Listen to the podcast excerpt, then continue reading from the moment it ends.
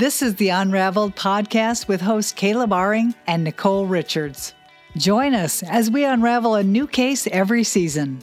You are listening to Season 1 The Nightmare in Ada.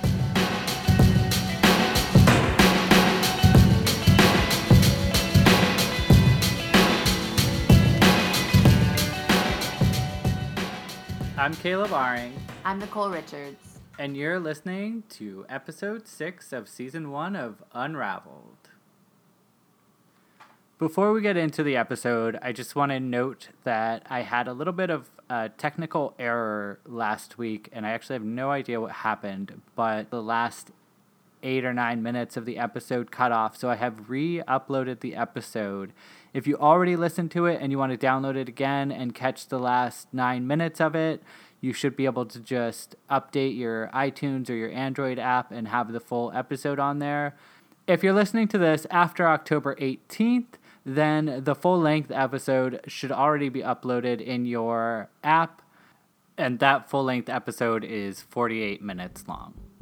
And now back to today's episode.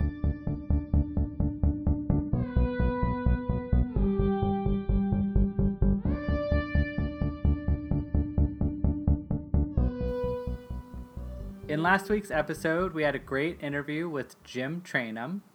We were really excited to talk to Jim, and I think that the interview that we had with him really gave some amazing insight into what can go wrong in an interrogation. What we want to do on today's episode is go over Tommy's taped confession and also go over Karl's taped confession and hold those up to the light of what we learned in our interview with Jim Trainum and try to take a look and see are these solid, good, valid confessions? And Nicole, what were those things that Jim was saying were really important? Well, the biggest things that he had said that once you have an, a confession is that the information that you have obtained needs to be reliable and needs to be able to be corroborated. Those were the big things that that was how you were going to really know that you had gotten good information.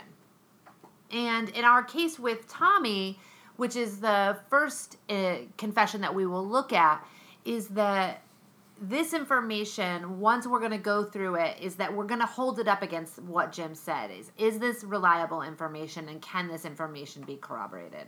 So we're going to start with the taped confession that we have from Tommy.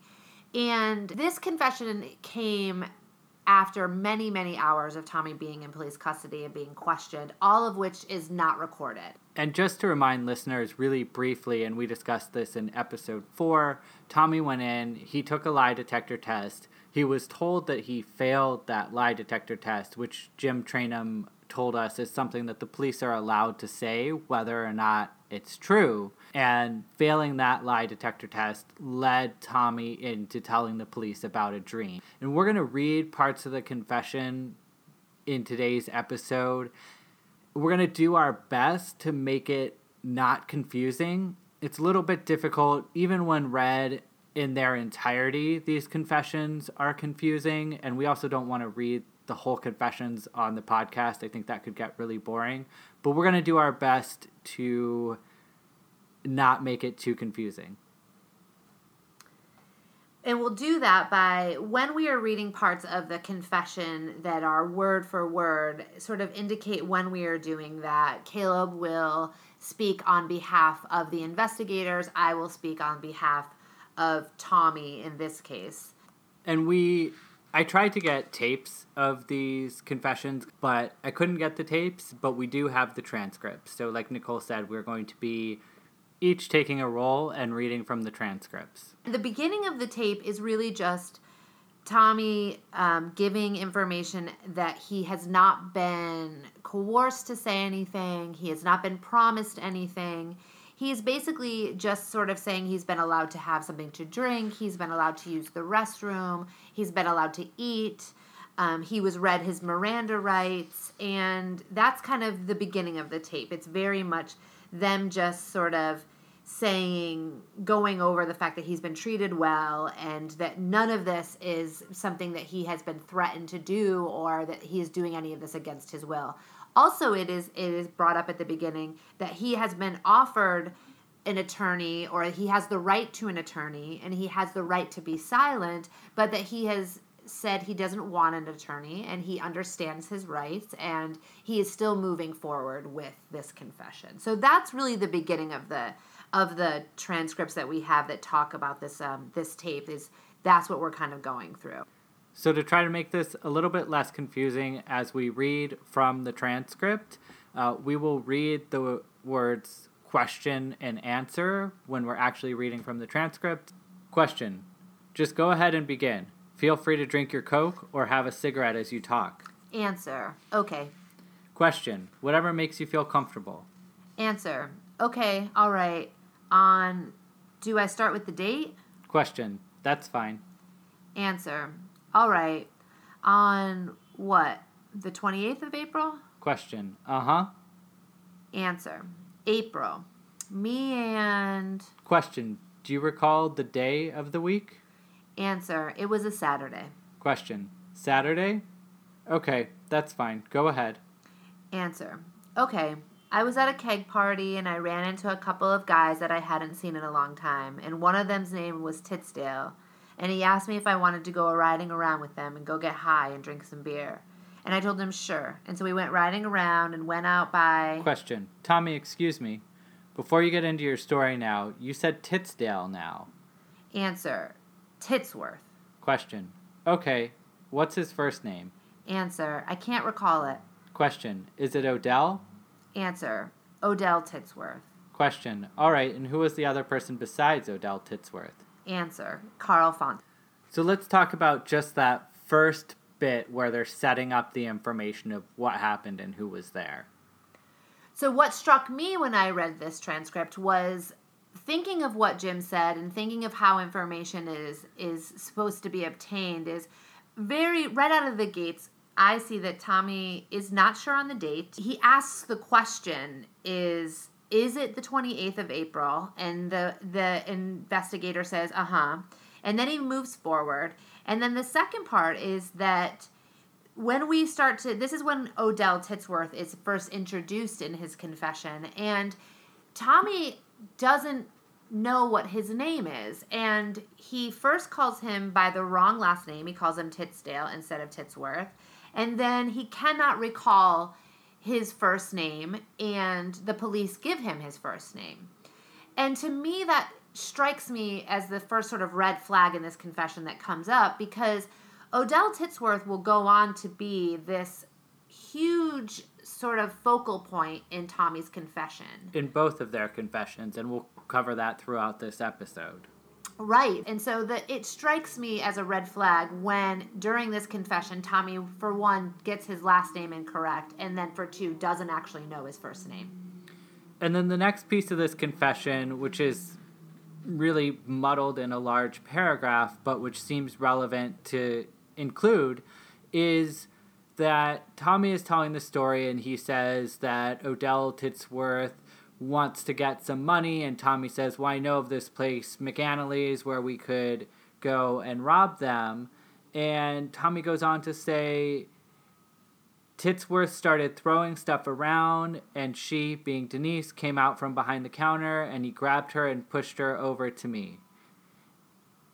And what I find really interesting in that, Nicole, is that one of the things that we discussed previously is that this doesn't seem like a robbery gone wrong, right? There's this cigarette there, there there's a burning cigarette, there's an open beer can, and that doesn't really seem to fit into this narrative that Tommy's giving us, including the fact that the store wasn't a mess. Absolutely. The this is like when it comes into the confession that the information that he is giving does not line up with our investigative like the investigation work done at the scene of the crime. Because we have to remember in prior episodes we talked about this scene. We talked about what folks walked into when they came into that convenience store and they knew she was missing. That Gene had walked past her walking into the store, that there was no sign of a struggle, there was no sign of forced entry, there was no, the store was not flipped over. Yet when Tommy goes on during this confession, he says that Titsworth started throwing things around the store. They grabbed her. They um, kind of forcibly got her to leave the store, which is not at all what our eyewitnesses saw. Well, and because of bad detective work, we're missing some key pieces of information. For example, what way was that beer can facing? Was was the opening facing Denise or facing away from the counter? Was it hers or was it somebody else's? Whose fingerprints were on it? Were they only her fingerprints or were there someone else's?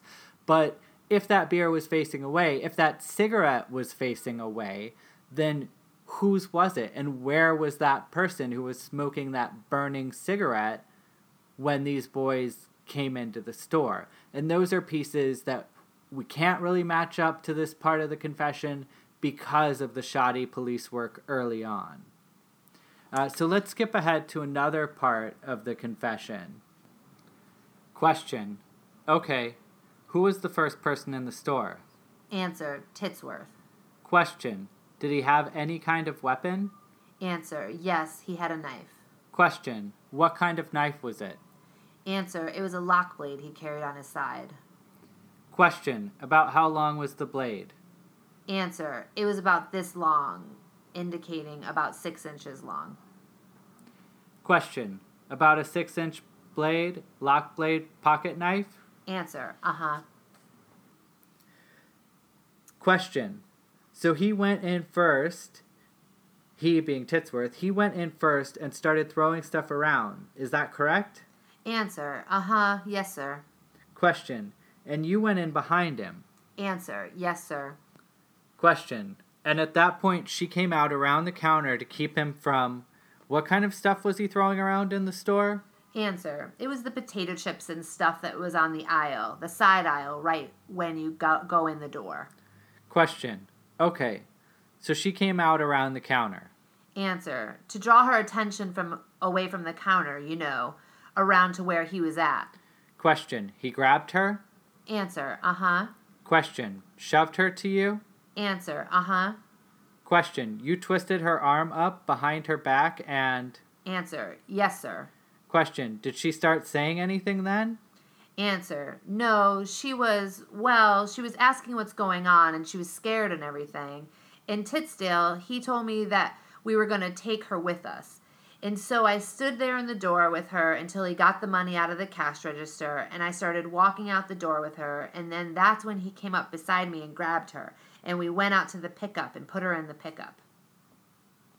Before we get too much more into the transcript, let's just talk about that piece that we just went over.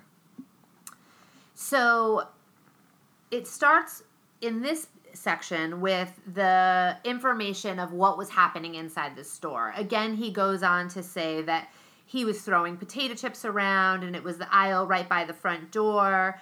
Um, so that is information that to me again strikes as okay, well, this is not information of how the store was actually left. This is not what the investigators walked into when they got to the crime scene.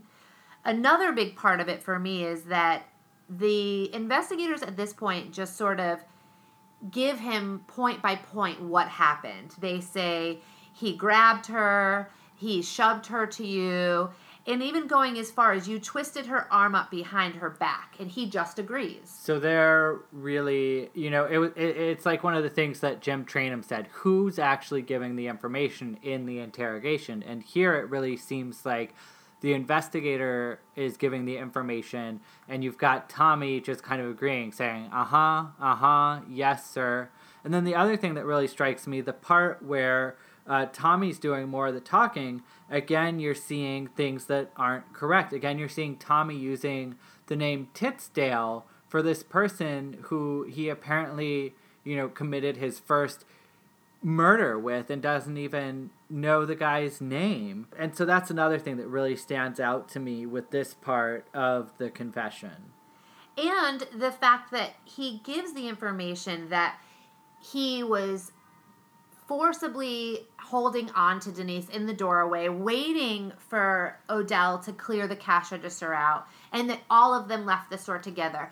And we have an eyewitness of how Denise was leaving that store, and this is not the story that we have. It doesn't. It's not. It, the two do not line up. It is not. Um, it's not. It's not what we heard from the witnesses that that arrived and realized that Denise was was missing. The Timmons brothers and Gene Whelchel. They didn't mention seeing more than one person. When Lenny Timmons walked in the store, only Denise and one other person walked out next to him as he as Lenny walked into the store and they didn't mention seeing any signs of struggle at all. In fact, originally they thought maybe she was in the bathroom or something because everything looked so normal at the store. It wasn't until really looking into it that they realized that something had gone awry. And certainly they didn't see someone, you know, holding Denise uh, hostage at the door, a group of people walking her out, forcing her out. Um, you know, what we hear from Lenny is that it looked like a couple. It didn't look like there was any force, that she was really just like walking along with him. And, and whether there was force that he couldn't see, like a knife or a gun, uh, we don't know. But what we do know is that what he saw doesn't match up with what Tommy is saying right here. And that's huge because we have an eyewitness who saw, who was the last person to see Denise alive. That is a huge piece of information.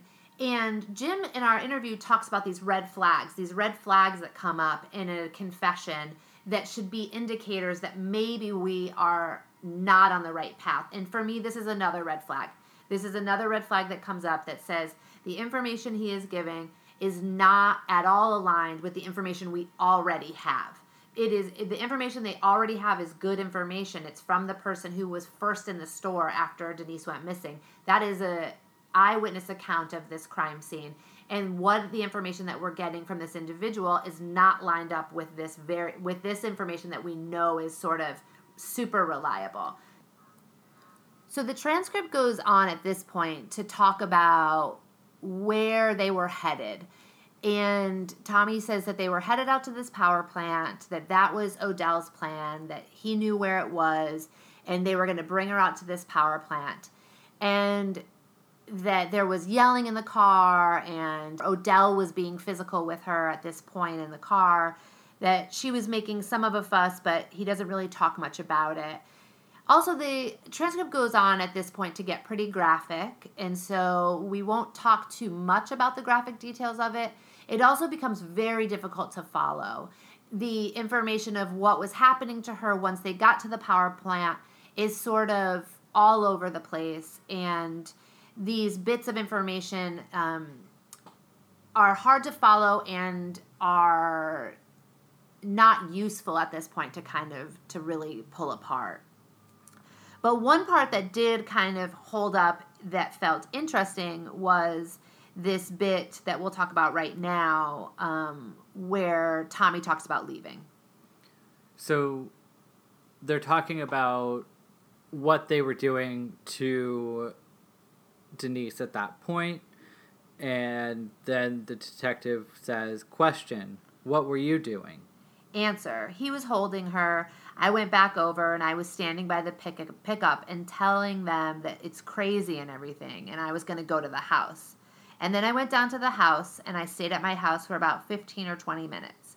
And then I was kind of worried about what if they just left her up there lying on the ground. And so I walked back up there and they were still there. And so from there, they continue into talking about what what happened um, and some more graphic and pretty confusing details. And even that itself was confusing. It, it took a little while for me to understand that Tommy lived close enough to walk home and then come back.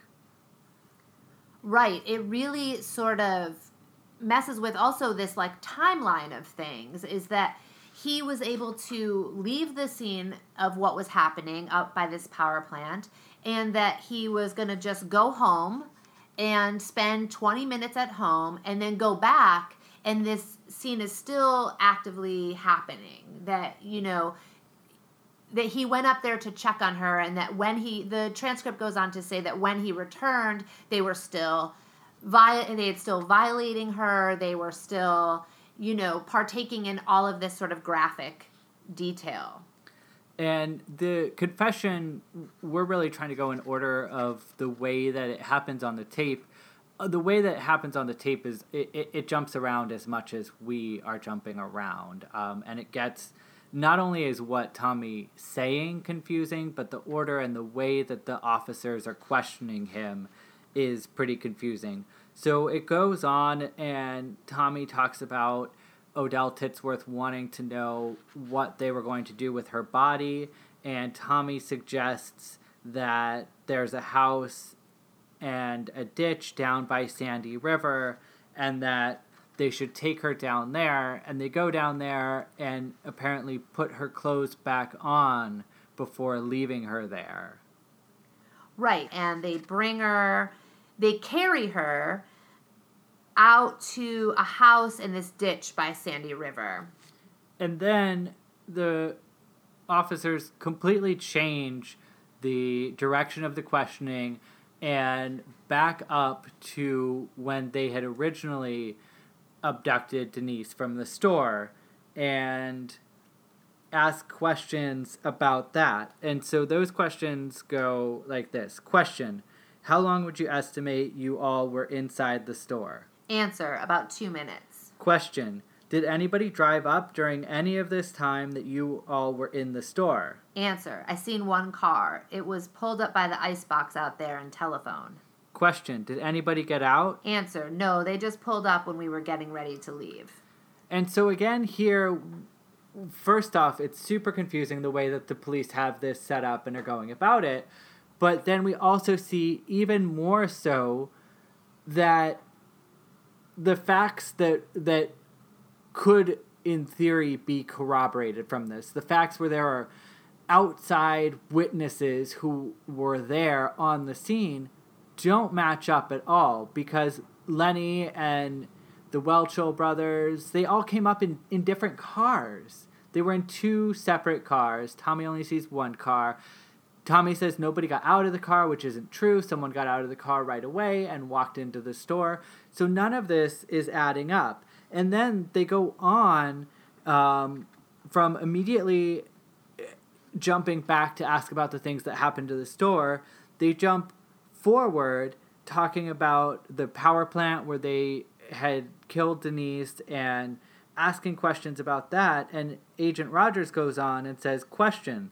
All right, when you came back from your house and you saw the body laying in the back of the t- pickup, tell us about the cuts that you observed then. Answer She had tremendous cuts all over her body, all in her sides and on her legs. Question Were they deep cuts? Answer On the side of her ne- neck, yeah, the ones in her stomach was. Question How could you tell they were deep cuts? Answer I could see her ribs and her insides and her intestines. Question Was there much blood? Answer Yes, there was quite a bit of blood. And so from here, the cops go on to ask more questions about what was done to Denise and her body, and then they shift immediately into just asking very specifics about her clothing. And it goes like this Question Can you tell me what her blouse looked like that she was wearing? Answer It was it was white with little blue roses on it, I think. Blue roses. Question It had roses on it? Answer Uh huh. Question You'll have to speak up a little bit. Answer I believe that's what it was. Little roses. Question So it was a white blouse, button up, or slip on? Answer It's button up. Question Did it have buttons on the collar? Answer Uh huh. Question Or was it just a regular collar? Answer It had buttons on the collars and then it had little fringe deals around her collar and around the end of her arm, end of the sleeves. Question By little fringe, do you mean a lace kind of deal? Answer Yeah, uh huh. Question So it had lace on the sleeves and lace on the collar? Answer Collar. Question And it was a floral type pattern, flowers on her shirt? Answer Yeah. Question What kind of breeches did she had on? Answer She had blue jeans. Question How about the type of shoes she had on? Answer I don't know. I didn't recognize the shoes. And so here we have the police asking about her clothing, and in a lot of those questions, it is, you know, like what Jim Trainum mentioned, it seems like they're really giving him that information and he's agreeing with them. And the other thing that really stands out, you know, Nicole, you mentioned in an earlier episode that they spoke with Denise's sister and kind of had her go through Denise's closet and try and figure out which blouses might have been missing. But the police never asked any of the three men who were at the store who saw Denise when she was being abducted what blouse she was wearing. So even if this description of the blouse is correct, the the way that we have to verify it from the people who saw it, that is never ever followed up on by police. The only way that they're trying to determine what she was wearing is by having her sister go through her closet. Yeah, and again, I think to reiterate what you had said, you have to look at who's telling the story.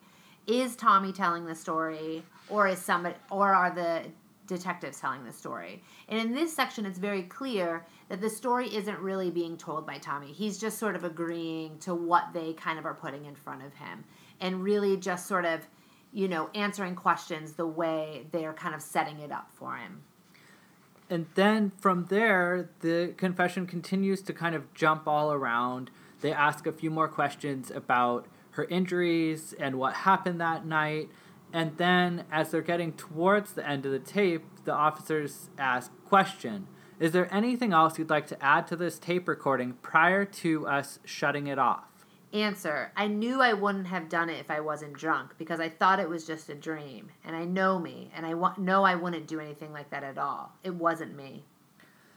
And so this really sticks out to me because when we go back to uh, a couple episodes back when we talked about what Tommy had written about uh, what happened during those hours and hours of questioning where there was no video, he says that he had a dream about it. He even says before he went in, he was talking about this dream that he was having about it. And when he was told he failed the lie detector test, which we now know from Jim Trainum may or may not even be true, uh, you know, the first thing he says is, well, it must be because of this dream, right? Because I'm having these thoughts about what happened, but I wasn't actually there. And then here in the taped confession, again, you have him saying, well, it must be because I was drunk. I would never ever do something like this. I thought it was a dream the whole time. Right. It's this last bit of information that really feels confusing when you are reading the transcript. It just kind of is like, hey, do you have anything else to say? And he's kind of, you know, yeah, I, I knew this wasn't me. And it's it's this reference to this dream. The detectives don't even pick up on it. They leave the information. He says that they go on to the transcript goes on to end with him being asked about his education level, if he's been able to hold a job. You know, it it's sort of they he gives them this this information about a dream again. They sort of don't touch it. They go on to more than anything kind of reinforce that he understands what he's being asked. He understands what he's been has said he's ed- he was able to get to the 11th grade and it kind of and then the then the tape ends. You know we are sort of left with this very very choppy confession a lot of conflicting information a lot of information that goes back and forth from both the detectives and from Tommy. And at the end this is what was was the nail in the coffin for him. And as as we go on and look into what the police did in their investigation after this confession, we'll reference back to the confession again and pieces that we went over in the confession. But yeah, what we have right here is pretty choppy. The details that we do have already don't seem to match up. But as we covered before, after this confession with Tommy, they lock him up then they go and they get Karl Fontenot and they bring him in for questioning. And uh, it's similar situation. They do questioning with no video camera on. And then they have a taped confession from him after uh, spending some time asking him questions that were not on tape. So next, we're going to go over that confession, uh, that taped confession from Karl.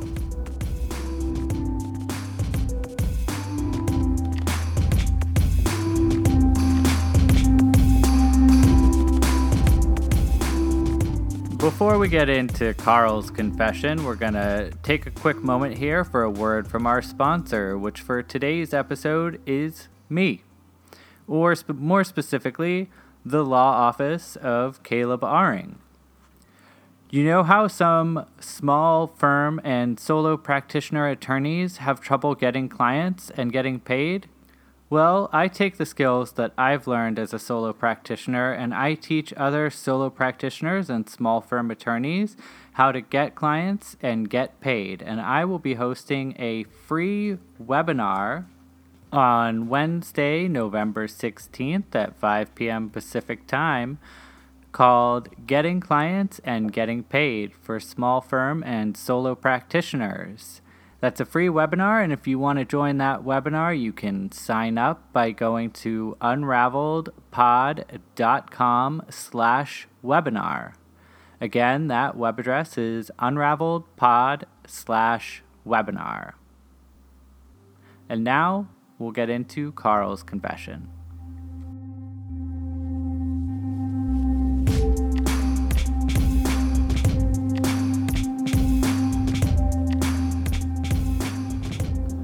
Okay, so now we're going to talk about Karl's confession tape.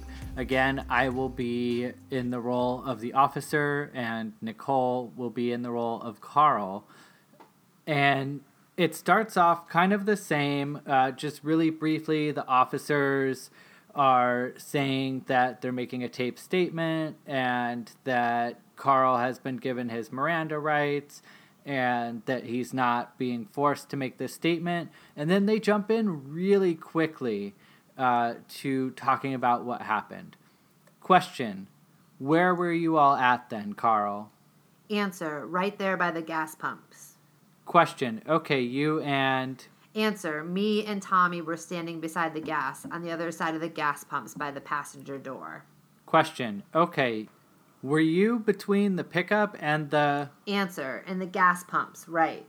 And then after that, Odell forced her around to the other side, or Odell forced her into our side. She got in, then me and Tommy got in, and after that, we drove away from there, drove down, went out behind the plant. Question Which plant are you talking about now? Answer The one out right off the bypass. Question The power plant? Answer Yes. Question Off of the bypass on Reeves Road? Answer Off the bypass, yeah. So here we see a couple of things. Number one, we see a, a story about McAnally's that doesn't match the facts that we have so far. Right? We have the Timmons brothers and Gene Whelchel, who didn't see anybody else there, but Karl seems to be saying that they were there in plain sight to be seen, that they were standing by the door when Denise got into the pickup truck, even though no one was seen standing by the truck at all. And then we also have it where it's not matching the story that Tommy has told either, where Tommy's saying all three of them were in the store, they were throwing things around, you know, they all came out with her together. So it's not matching the facts that we have from the witnesses, and it's not matching the story that Tommy has given in his taped confession.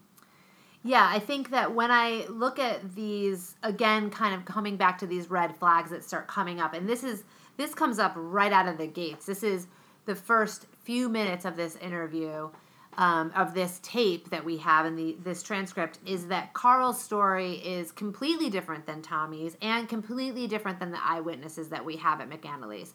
So it's that first sort of indication, very very quickly that we are not getting the same information. We are getting multiple stories now of what happened. It also goes on, I think, that part that we just spoke about is the sort of who is telling the story again. When he's trying to give the information of where they took Denise, um, he needs help on where this place is, what power plant we're talking about, what road it is off of. it again it needs to be is is looking at who is telling the story and i don't really see that karl is telling the story Exactly. Here you see the police telling him which exit it is, you know, giving the specifics. So then after this, they go on and talk about the fact that um, this is Odell Titsworth's truck that they are using, which differs from the fact that the story that was told to the police that originally led them to go after Tommy was that this truck belonged to Tommy's friend Janet. Um, and then they really quickly go on to talk about the crime that happened that night. And the police go on and ask, question, did anyone have a weapon on them? answer odell Question, what kind of weapon did he have? answer. He had a pocket knife. Question, what kind of pocket knife was it? answer. I would say a buck or a case. Question, lock blade type? answer. It was a lock blade. One blade knife. Question, show me about how long the knife was with it open. answer. With it open? About like that. Indicating. The blade was about five inches. Question, okay. Answer the handle was about four Question, all right, did it appear to be a sharp knife or a dull knife? answer it was sharp Question, did he carry it on a scabbard on his belt? answer yes So here again, we kind of see the police leading a lot to get Karl's answers to match up with what we heard Tommy saying in his confession about the knife. And so, just based on what we learned from Jim Trainum, it seems again here like the police are leading these questions. They've gotten some information from this confession with Tommy, and now they seem to be giving this information to Karl in the confession um, to have these specific details lining up. So then they go on and talk more about what happened, and then the police say, Question, what kind of shirt did she have on? Was it a pullover type or a button up type, Karl? answer button up Question, did it have anything that you noticed about it as far as any designs or. answer just the ruffles around the buttons and sleeves the sleeves had elastic like in them Question, was it a short sleeved shirt? answer yeah it was short sleeved Question, did it have any lace around the collar? answer yes it had ruffles around the collar like the front So here again, we're seeing uh, the parts of this description that don't match up are that Tommy said there were there was roses or a floral pattern, and we don't get that from Karl, and we don't see the police leading Karl to say that. Whereas you do get this information about the lace that's on the shirt, but the first person who brings up the lace is the officer doing the questioning, not Karl. Right. It's very clear that he doesn't really have much in terms of what this shirt did look like. And the information he does have is is there a design and he he doesn't notice any when he's asked if there is a pattern on the shirt, he says there's just ruffles around around the collar and the sleeves. He doesn't he's just the information that he does have is very very limited and doesn't line up and the rest of the information is sort of fed to him by the officer. So from there, you have them going on, asking him some more questions about what happened, which again is somewhat muddled and confusing. At no point does Karl talk about Tommy leaving and going home for 20 minutes or Tommy leaving and going anywhere at all for any period of time. In Karl's uh, rendition of what happened, they're all together the whole time. At one point, the officers also asked Karl what time of day that this was happening. And at this point in the story, we're at least probably a half hour to an hour after the abduction of Denise, which happened right around 8:30, and Karl's answer is that it was almost dark, but this would have been already 9 or 9:30 at night. So it wouldn't make sense that it was almost dark. It would have already been very dark. So there we're seeing another detail that doesn't really seem to match up with what happened. So then the police continue to ask more about what happened and what was going on, and then they start asking some more specific details. Question Had anyone cut her with the knife? Answer At one, I seen blood on her side, is all I seen. Question On her right side? Answer Yeah. Question How did she get it? Answer I. Undoubtedly Odell, because he was the only one that had the knife at the time. Me or Tommy never handled the knife. So here again, we see a couple of things. Uh, Number one, Karl doesn't seem to be seeing very significant cuts from this knife, whereas Tommy is saying you can see her ribs, you can see her intestines, and that doesn't seem to match up. And also, I, I don't think we read this part of Tommy's confession, but Tommy says at one point that he had the knife and uh, just made some scratches on Denise because the knife was actually kind of dull. And that doesn't match up either because Karl is saying that neither he nor Tommy ever had the knife. And Tommy's saying that, yeah, he did at one point have the knife. So this part of it doesn't add up either. Then they go on to talk about what happened with Denise's body. And Karl says that they found an old house that was abandoned, that they put her in a hole in the floor of the house, and they got some gasoline that they siphoned out of Odell Titsworth's truck and then dumped that gasoline on her and set the whole place on fire so that they could burn all of the evidence. And then they left. And at one point, he says they went back the next morning to burn it down. And the police follow up on that and ask if they burned it down the night when they were there or the next morning. And he says, Oh, yeah, we burned it down the night when we were there. We just went back the next morning to make sure that it had completely burned down.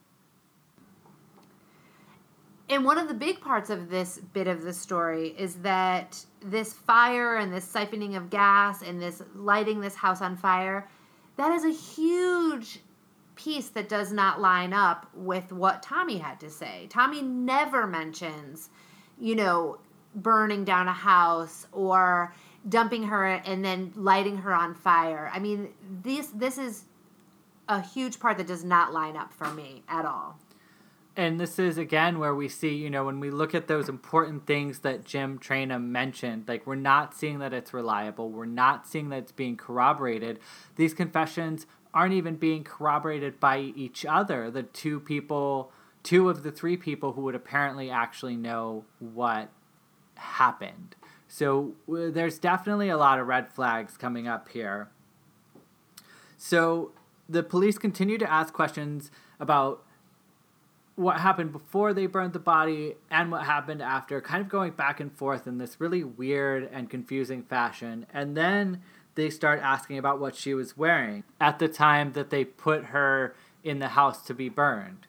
Question Did she have clothes on at that time or. Answer No, she didn't. Question Where were her clothes? Answer They were back at the truck. Question Okay, what did you all do with the clothes? Answer Took them up there. Me and Tommy went up and got them and brought them back to the house, put them in the hole with her, and burned them. Question All right, did you put her shoes in the hole with her? Answer Yes, all of her belongings, everything. Question All right. Question You say she was wearing. Answer Even her. Question Tennis shoes? Answer Yeah, they were soft shoes, soft soled shoes.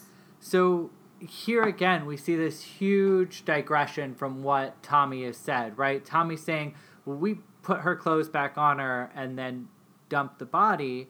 And Karl is saying, me and Tommy had to walk all the way back to the truck, get her clothes, and then bring them in, and we threw them on top of her. And none of this is, none of it's making sense. I don't even really see a way that they could be talking about the same events. I mean, they're not even at the same place in these two different stories. Yeah, and I think that when I read these and and we put them up next to each other, and hopefully it is becoming clear in our talking about them separately, is that from the detective's point of view, these are the same detectives that have done both interviews. Is that what is happening for the detectives who continue to move forward with these confessions, continue to see these as reliable, and you know, who continue to see this as reliable information? And Jim talks about tunnel vision, and I am I'm so interested in if this is what we're seeing. Is this what tunnel vision looks like? Where these stories are side by side, they're given by the same detectives, and they are completely different stories, yet they are being looked at as reliable information. Absolutely. And then what we see happening in this confession is that the police continued kind of going back and forth in this confusing order. And then the information comes out that Karl had actually just met Odell Titsworth that day. And so then the cops say, Question, what does Odell Titsworth look like? Answer, kind of tall, slim. Question, all right, does he have any scars, marks, or tattoos that you're aware of? Answer, I didn't see any of that. Question, how long did you say that you've known Odell? Answer, that day. That day, Tommy and me at that party, he'd met. I'd met him just then. Question. You hadn't ever seen him before? Answer. Never did know him. Question. I think earlier, Karl, you said that you'd known him a year, a year and a half, or something like that? Answer. Uh uh I'd known him that day. So here we see a little bit of confusion around how long Karl had even known Odell Titsworth. But what eventually comes out that I just want to point out right now is that Odell Titsworth is actually covered in tattoos. His arms and legs are visibly covered in tattoos. And so it almost seems like Karl might not even know Odell Titsworth, this person who was the ringleader of supposedly everything that happened that night. So from there, we see Karl's uh, Karl's confession tape go on. Uh, very similar to the end of Tommy's. They ask a little bit about his work, his education level, which is 12th grade, and and that's about it. They wrap up the confession and and that's that.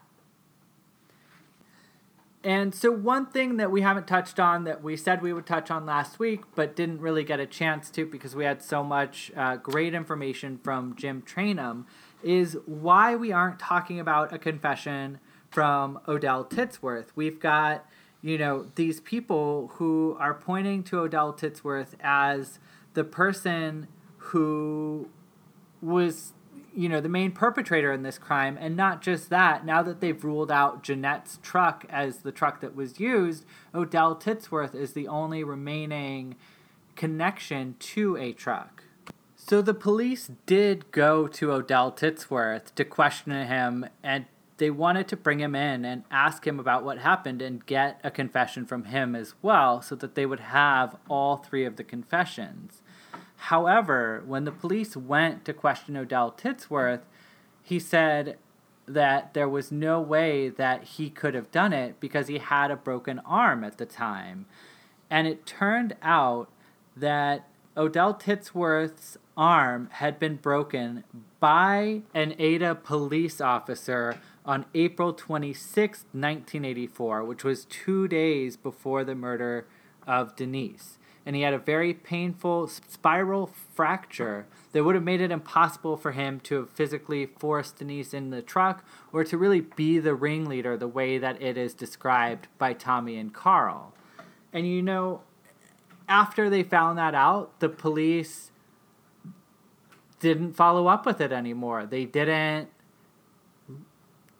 look into getting more of a confession from Odell Titsworth or look into his involvement at all anymore. And what really stands out to me is that you know, we've just gone through all of these massive red flags in the confessions from Tommy and Karl where the police just had their tunnel vision and didn't pay any attention to these red flags. But this one red flag from Odell Titsworth, and the police just are hands off and they're done. They don't even consider the fact that maybe he was there, but Tommy or Karl were the ringleader, and Odell wasn't the one doing super physical parts of this abduction and murder. It's just like, no, Odell Titsworth wasn't part of it. We're not bringing him in. And that was it. It is such a huge piece of how this sort of falls apart for me because Odell is the ringleader by both Tommy and Karl's account. He is found to have, even though they don't, it is not clear whether or not these individuals actually know Odell, but in their stories, they say that he is this ringleader. It was his truck that was used. He had done all of the sort of physical lifting her and bringing her and, you know, was wielding the knife and they see that he has a broken arm when they go and bring him in for questioning. Also, bringing up again that his questioning was not videotaped. He was brought in, it was a much more aggressive line of questioning. And I wonder for me, what my mind kind of plays with a little bit is did Odell, did they drop Odell as a suspect because Odell is much more savvy with the sort of the way that questioning works, the way the legal process works. He had had much more interactions with the police than both Karl and Tommy. And so, is that a reason why they dropped him? Because he would have been the voice of reason in this, saying, these stories don't make any sense. Well, I think they dropped him because he had so much experience being interrogated, like you're saying, that they weren't going to be able to get a confession out of him. And so they were like, all right, well, this doesn't add up, and we're not going to be able to get a confession, so let's drop it. But it, it it's it's absurd to me, honestly. And, and in the dropping of him, then they've also dropped the truck. And so we are now left with two individuals who committed this heinous crime. Yet, if Odell wasn't there and Odell wasn't involved, then there is no truck then there was no way that they had shown up in Odell's truck because there is no truck available. The whole story was based off of this truck that belonged to Odell, and that's how they got out to McAnally's. So if Odell wasn't there, then how did they get there?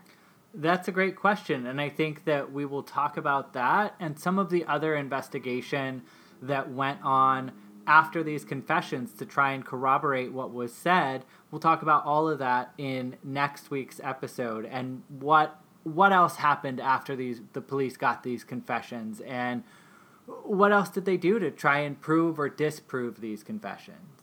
Yeah, and I hope that we were able to sort of clearly tell this story. These these transcripts are hard to follow. They are they give a lot of conflicting information, but bringing into it the information that we have from Jim, I hope that we really were able to kind of highlight the way that these detectives were definitely trapped in sort of this tunnel vision, only looking for evidence that backed their own stories up, and also the way information that they needed, the information that only they had, how that information was just sort of fed to these two individuals.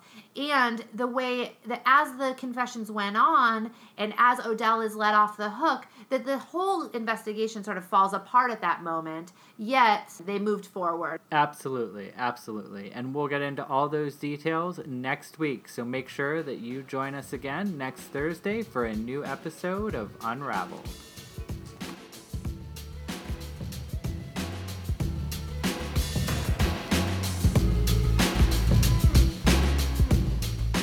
Thank you for listening to Unraveled, Season 1, The Nightmare in Ada. Your hosts are Nicole Richards and Caleb Aring. Producing, mixing, and editing done by Caleb Aring and Matt Van Horn. Music by Broke for Free. Voice talent by Joe Eager. Tune in next week to listen to more of this case unravel.